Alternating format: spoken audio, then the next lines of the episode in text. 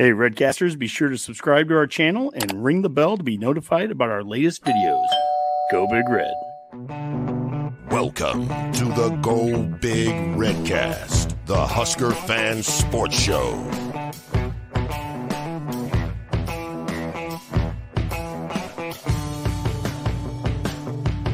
Welcome to the Go Big Redcast. I'm your host, Honke. I'm going to be doing a solo show here was sitting downstairs and watching a little bit of the Northwestern Rutgers game and just had a bunch of thoughts in my head and I wanted to get them out. It's been a, a jam packed weekend of college football and, and, it's almost done with week one here. But uh, starting on Thursday down there in Minneapolis, all the way through, uh, you know, yesterday watching the Colorado TCU game, it, uh, there's been a lot to unpack. And uh, that all leads up to what's going to be happening next week in Boulder, which we'll be heading down there for as well. Uh, I want to talk a little bit today, focus on a couple things here. The the race to six. That's the mantra that I've been giving all off season on the Redcast about the importance of getting to six wins. As I said all throughout, whether it was it took us six weeks to get there, if it takes us all 12 weeks, the importance of getting to six, that tangible evidence of success of getting to a bowl game, which we haven't made since 2016. And I think that that's, you know, really crucial in year one of, of Coach Rhule. And I don't think nothing I saw this week makes me think we can't get there. Let's be very clear about that. In fact, there's a lot of things, and we can talk about this, a lot of things that were done in Minneapolis that that make me feel more than ever that we're going to get to that six. Uh, also, I want to give a little bit of credit here to Colorado and uh, on their 45-42 win yesterday at TCU. Impressive victory in parts. There's areas that I think the Buffaloes have some concerns about too. We'll get to that with a preview. And we're going to finish also talking a little bit about I think the mental health of Nebraska and Husker Nation. And uh, these next four or five days leading up to the game, uh, and then the game itself. Uh, hopefully, we get the victory for for Husker Nation as much as anything. But let's keep things in perspective. And so I think let's start with that. It was it's week one of college football, and there's plenty of examples over the course of years of where teams come out and do really well or really poor, and they get it turned around. There's so much about matchups. Um, thinking of the Colorado team here, I was very impressed. Let's start off with that. I want to start off by giving credit to what Coach Prime and the Buffaloes did there. Not a lot of people gave them that hope or that shot of doing it. I think it was a 20 point spread or so for TCU to win it. And for all the reasons, you're carrying over a lot of baggage from last year. Colorado was a 1 and 11 team. TCU played for the national championship. Now, as we know, TCU, that was a fraction of the TCU team that was playing in that national championship game. I think they had three returning starters on defense. It looked like it a lot of the time, but uh, but I don't mean that to take credit away from what Colorado did. Uh, Shedeur Sanders was amazing to go 38 to 47 to have 510 yards passing, a Colorado record, four touchdowns. They had four different uh, players catch over 100 yards in that game. It was a very impressive offensive output. And specific to Sanders, just staying on their quarterback for a second here, the poise that he showed out there for being his first FBS game uh, was amazing. I, I, I give him a ton of credit for that. Uh, we, in fact, the thing that really scares me is that I know he's brings mobility. I always talk about that. He brings mobility to the game, and we really didn't have to see a lot of that yesterday. He didn't really have to use his legs a lot. He was able to be very comfortable in that pocket. And whether they brought blitzes or whatever, he got rid of the ball to the right guy. So he is he played a, very good game there. And as he said after the game, he's a Sanders, so he doesn't feel any of the pressure. Well, that's going to be one of the things Nebraska has to do. They have to get some pressure on him next week. There's no doubt about that. Uh, Nebraska's got to find a way to try to rattle him. Uh, but it wasn't just Sanders out there. Obviously, Travis Hunter was another player, big time player for them. I mean, he's a huge recruit there. And he went out there and he had, you know, 11 catches, 119 yards, no touchdowns, although he could have had 12 catches for probably 160 because he did drop a long touchdown pass that would have been a tough catch, but uh, certainly was one that he would have thought he would have made. But the interesting about Hunter is that he isn't just an offensive player; he plays both sides of the ball, and he had about 120 plays total. Uh, that's not sustainable over the course of a season by any means. I don't think people would think. But on top of that, he what was impressive he did it yesterday in Texas heat, 100 plus degrees out there on the on the field. Uh, it's not going to be like that for him next week up in the uh, the altitude. But what I think that we can do to him, and I started to focus a little bit of this yesterday on Twitter with this, was that I think we can be physical with this kid. And if you're going to play cornerback, and you're going to be out there on the field every play, whether we throw the ball 50 times or run it 50 times, you can find ways to get that kid hit and make that kid work on defense, specifically on defense. You can't really take a break the same way if he's just a receiver on offense. A lot of times you see the backside receiver when the run goes the other way, the backside receiver takes the play off. When you're the cornerback, I mean, we can block you every single play, and he needs to be blocked every single play. 100% legal, I had a couple of Colorado fans uh, come back at us yesterday and and say, "Well, oh, geez, you know, Husker fans, you guys are saying, you know, get this guy hurt. You know, I thought you guys didn't like that. You guys were claiming all this stuff when Martinez got hurt by a Colorado player five years ago. No, I'm not talking about when the guy's on the ground twisting his leg around and doing things like that. I'm not saying anything dirty. Everything clean. Uh, this is again, I'm I've come back from the the 80s and 90s of Husker football. That's my where I grew up. And I think of the itty bitty committee of receivers back then that they just hit guys over and over again. And they could actually kind of neutralize really good secondary players, corners, safeties by hitting them on so many blocking plays that by the time passes were coming to them and everything, a lot of times those guys were playing different because they were always looking, you know, their heads were always looking like this on a swivel. They didn't know when the hit was going to come or where it was going to come from.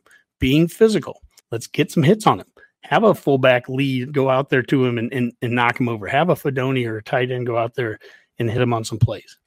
That's one of the things that can that can start to neutralize a really dynamic player. All legal, all within the, the realm of the game. This is a physical sport. And what I would do if I was Nebraska is make this a really physical game. And I think that's the thing that this is. When I look at Colorado and Nebraska after one week, it's a game of differing styles. It's as simple as that. One of these teams wants to spread you out, get up to the line scrimmage right away, get as many plays out there, and they're going to want to put up 60 points if they can. Nebraska just got done playing a 13 to 10 game, and Nebraska played outstanding defense. I mean, we we were physical, we hit, we tackled extremely well. I mean, there weren't a lot of missed tackles by that Nebraska team, and when we tackled, we also gang tackled. So we're going to be all over the field and uh, hopefully have you know two three guys around whoever the car- the ball carrier is. Again, Colorado had four guys with 100 yards receiving. No doubt they have talented players out there. They have skilled players, being physical is one of the things. One of the things that that Colorado did successfully too. They had a lot of short crossing patterns that they ran, and Nebraska's D line, especially when we're only bringing three, which we did quite a bit towards the end of the game with uh, Minnesota. Uh, Tony White kind of scaled back some of the the blitz calls. And if we do that, we've got to get D linemen getting hands up. There's opportunities, I think, to knock down a pass or two, to knock down those shallow crosses. But when you're dropping eight back like that, you want to keep everything in front of you, and then you just got to be sure tacklers when you get a chance. Colorado's one dimensional. Now, that one dimension put up 510 passing yards. Are they going to do that every single se- game of the season? I mean, we'll see, right? I, I would say I doubt it but they put up 55 rushing yards on 34 rushes. That's 1.6 yards a carry. Conversely, TCU had 262 yards on them rushing, 37 rushes, 7.1 yards a carry. So Colorado couldn't stop the run and they couldn't run it. What did Nebraska do? Nebraska had 181 yards, 37 rushes, 4.89 yards a carry. They shut Minnesota down to 55 yards rushing, the exact same amount that Colorado had. Is what we held Minnesota to. And you know, Minnesota at least wants to run it. When you take the three sacks out, because that's a sack adjusted for Nebraska, Sims had three sacks for 25 yards. You take those out, we had 206 rushing yards on 34 carries, 6.05 yards a carry.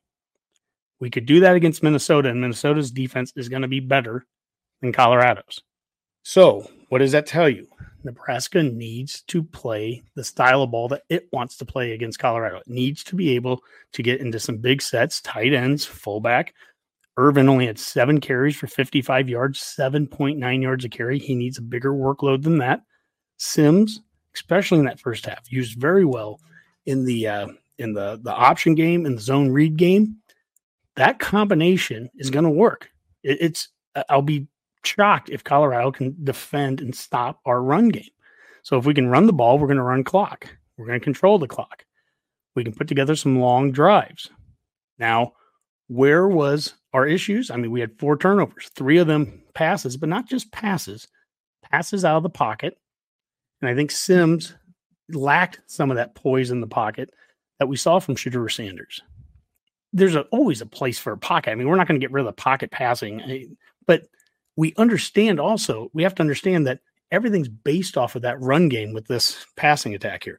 We've got to be able to, to play action, roll out. When we get Sims out of the pocket and into run pass options, I think it simplifies the field. It narrows it down to where he has one or two receivers or go. Things are fast. He's not waiting back there in the the pocket. A lot of times, what we saw were just delays. I mean, there'd be somebody open. Oh, he missed it. He didn't see the person, or the the rush was starting to come. He didn't feel it, and he took a sack he didn't need to take.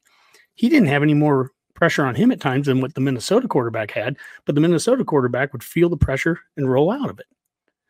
And so really it's about putting Sims in the best positions. And this is something that, you know, I, will go all the way back to the Big Red wrap up uh, interview that Mike'l Severe did with Coach Rhule before the season.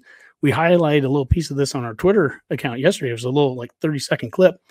And he said offensively, we're going to adapt as the over the course of the season and we're going to find out what our players do well and we're going to do that. And I think that there's plenty of things that we can see out of the Nebraska Minnesota game where we can we know what we did well we know the areas that we think that you know uh, i wish we would have gone back and done this a little bit more. I wish we wouldn't have done these things. You can learn that off of one week. And the big difference for me between week one and week two is what do we see coming out against colorado? If we sit here and try to throw the ball up 35 times against colorado i mean i'm going to be as confused. I'll be as probably as, as upset as any other husker fan out there because that doesn't really seem like that's something that we're built to do. Everyone tells us we don't have the the skill players at receiver and all that to to do that kind of offense. Well, don't do that kind of offense then. And I think that we have the size and the the ability, the strength to really be a physical team this year. That's one of the walkaways from this. Mac and I on the drive down there did a little video. You can find out there on our TikTok and on our YouTube page. And it was the five expectations that we have of this team. And it started with number one was physicality. And I think that we saw that against Minnesota. We looked every bit as physical, if not more, than you know one of those big, rugged Big Ten West teams that's known for being physical. We we held up on our end in that regard. One of the five expectations we had was better tackling. No problem with that. If I had to give a grade, I'd give it an A. I mean, very rarely did you see us missing those opportunities. So we tackled well. We look like a team that's been tackling all off season. I think it showed in the game special teams and an emphasis on special teams. That was important. I would say that I'd give us darn near an A there too. Uh, minus the very first punt that they kicked against us, which was a low, hard to catch punt, and then it just rolled down to the one. Short of that, uh, Billy Kemp caught every punt and even got some uh, little hidden yardage, four or five yard returns.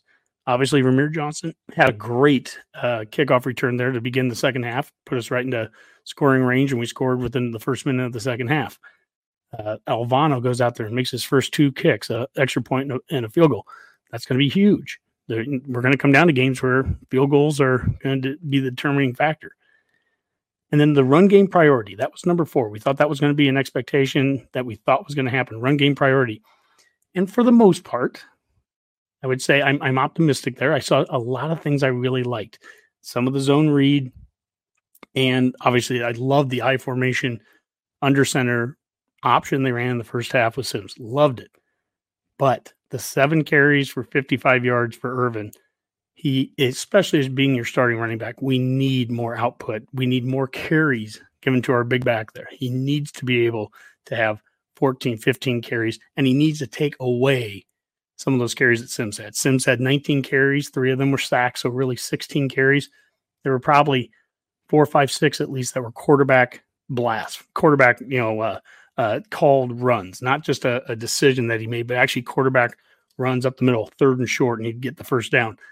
I'd love to see those plays being given to Ervin. I'd love to see him taking those hits and not not Sims. Love to see a fullback leading that, uh, be the the lead blocker there, not a running back being a lead blocker out of the shotgun for uh, the quarterback. There's so many things, and I'm not asking for anything that's not already in the offense. So, uh, you know, that's where I really think that uh, there's some real good things they showed on offense there, but it's about getting Sims out of the pocket. It's about using his legs to stress the defense. Every time Sims is in the pocket throwing a ball, the defense right away, they've got to be thinking that's that's good for us. He may complete it, but I'd rather him be in there than outside because when he's outside, now we that puts stress on the defense in a lot of different ways. Get Sims out of the pocket, rollouts, all those things. Uh, get him out there in, in some run pass options. Get him out there in the option, and uh, he's a dangerous quarterback. And last but not least, situational football was something that we talked a lot about, and we thought we'd be better at. And there were situations we were better at it. Obviously, there's play calling issues that uh, I think a lot of Husker fans had, especially in the last 10 minutes of the game, uh, the possession where we went, you know, three straight passes. And what's interesting is even the first pass, I'll hear people say we need receivers that can take the top off of defense. Tommi Hill took the top off. He was five, six, seven yards behind that res- defender. It wasn't about not having a, a receiver taking the top off, but we've got to be able to have get get that completion. I mean, that completion was there if you're good enough to to make that completion. And if you're not, if that's not your strength, then to go back to the Big Red wrap up uh, interview, if that's not your strength, if we can't complete that pass, or if we don't find the the receiver wide open in the end zone, we can't do those things. Then there's sometimes, especially early in the season, we got to find a way with that playbook to rip some stuff out and just say that's not what we're going to do. We're going to focus on these. The, we're going to be better at fewer things. We're going to be really good at those and that's it. I, I saw that on defense. Tony White, I, you know, he wanted to dial up more blitzes. You know, he wanted to do more things in that first game. We called a couple blitzes. They didn't quite come home, and and they'd they'd hit a pass on us. And I think he just kind of he drew it back a little bit.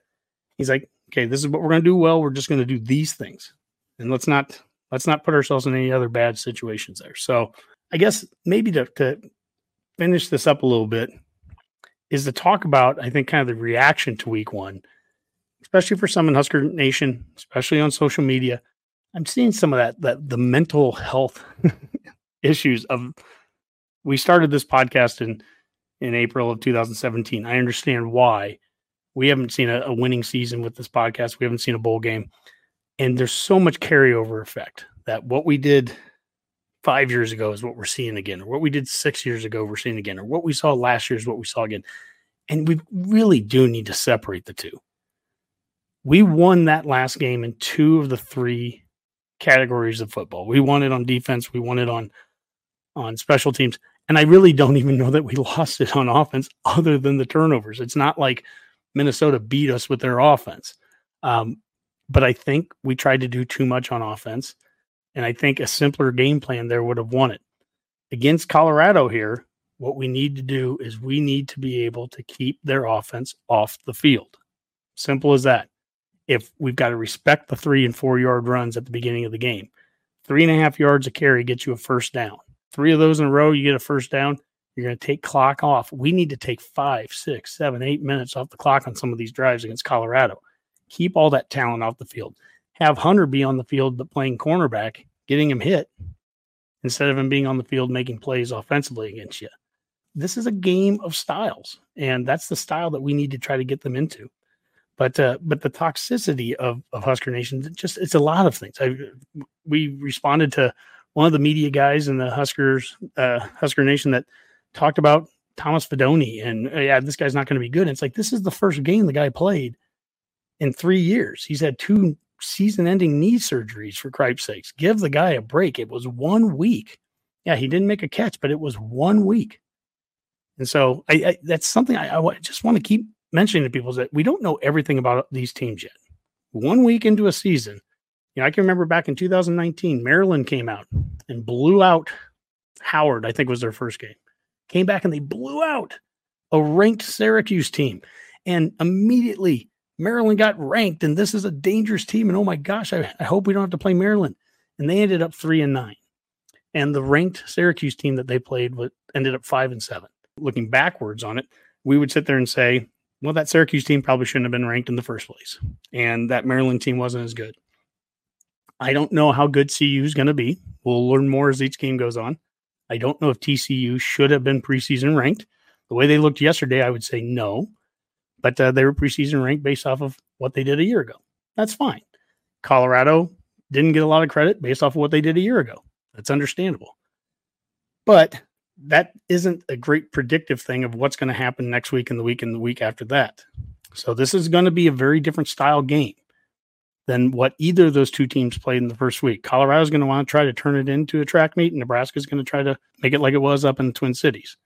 And so we'll see who wins that based off of that style approach. But uh, what I will say is, moving forward and going out there, we're going to be heading out there. The Redcast is on Thursday. Friday night's going to be a great night out at Estes Park, the battle in Boulder. Uh, there's going to be former Husker players and all that there. It's just going to be a lot of fun to, to be around Husker fans up there in the Rockies. It always is. So, you know, I think what I want to end with is just that this is not a game to be feared in Boulder this weekend. This is a game that is an unbelievable opportunity. When I talk about the race to six, it's a great opportunity on a very national stage for Coach Rhule to get that first win. And it was Rick Neuheisel yesterday on TV. He talked about how this is going to be the center of the college football world next weekend is Boulder. Now, I think a lot of people can make an argument that Texas Bama might might be that, but that's beyond the point. Is that a game against a one and eleven and four and eight team from a year ago is going to have this kind of eyeballs on it. Uh, it's an opportunity for Coach Rhule with very differing styles, as as I've already talked about, very differing styles. What can we do to overpower them? What can we do to keep the ball away from their offense? What can we do to kind of honestly create a blueprint that TCU clearly couldn't? What can we do to create a blueprint for what you would do against Colorado moving forward? This is what happens a lot of times in that difference between week one and week two. So we've seen a lot from Colorado. Again, very impressed with the play that they did. Um, the the biggest concern I have really right now with Shedeur Sanders, as much as anything, is him still being able to break out of the pocket. You do everything right on defense, everything right. Everyone's covered, and maybe he takes off and goes and gets 10 yards and gets a first down. We didn't see a lot of that yesterday. He didn't have to do that. That's a that's a hidden tool that he still has in the toolbox that we've got to be able to account for as well. And I don't know if that means we spy him. Not sure what Tony White's going to come up with that. But I think we've got to be able to try to knock down some of the shallow passes, keep uh, receivers in front of you, and make tackles. And if he has time to, to throw the ball deep there, that's going to be a problem. We've got to be able to get a rush on him. Some of the plays they had were longer developing plays if they have time to, to complete those things, I mean, we could be in some trouble there. But biggest thing is on offense, let's value those three yard runs, those four yard runs. Let's keep the ball, ball control, and let's win the time of possession. Man, if we could have 40 minutes of time of possession, that would be a good thing for us this week. So keep the faith, Husker fans. Keep the faith, uh, Redcasters. Uh, well, I don't know if we've got a Redcast plan this week or not yet. I don't know what our schedule exactly looks like. I know I'm going to be going on the Husk Guys uh, podcast on Tuesday night their new podcast with Hurrdat Sports. So that'll be a lot of fun. But uh, until we see you next, that's a Go Big Redcast.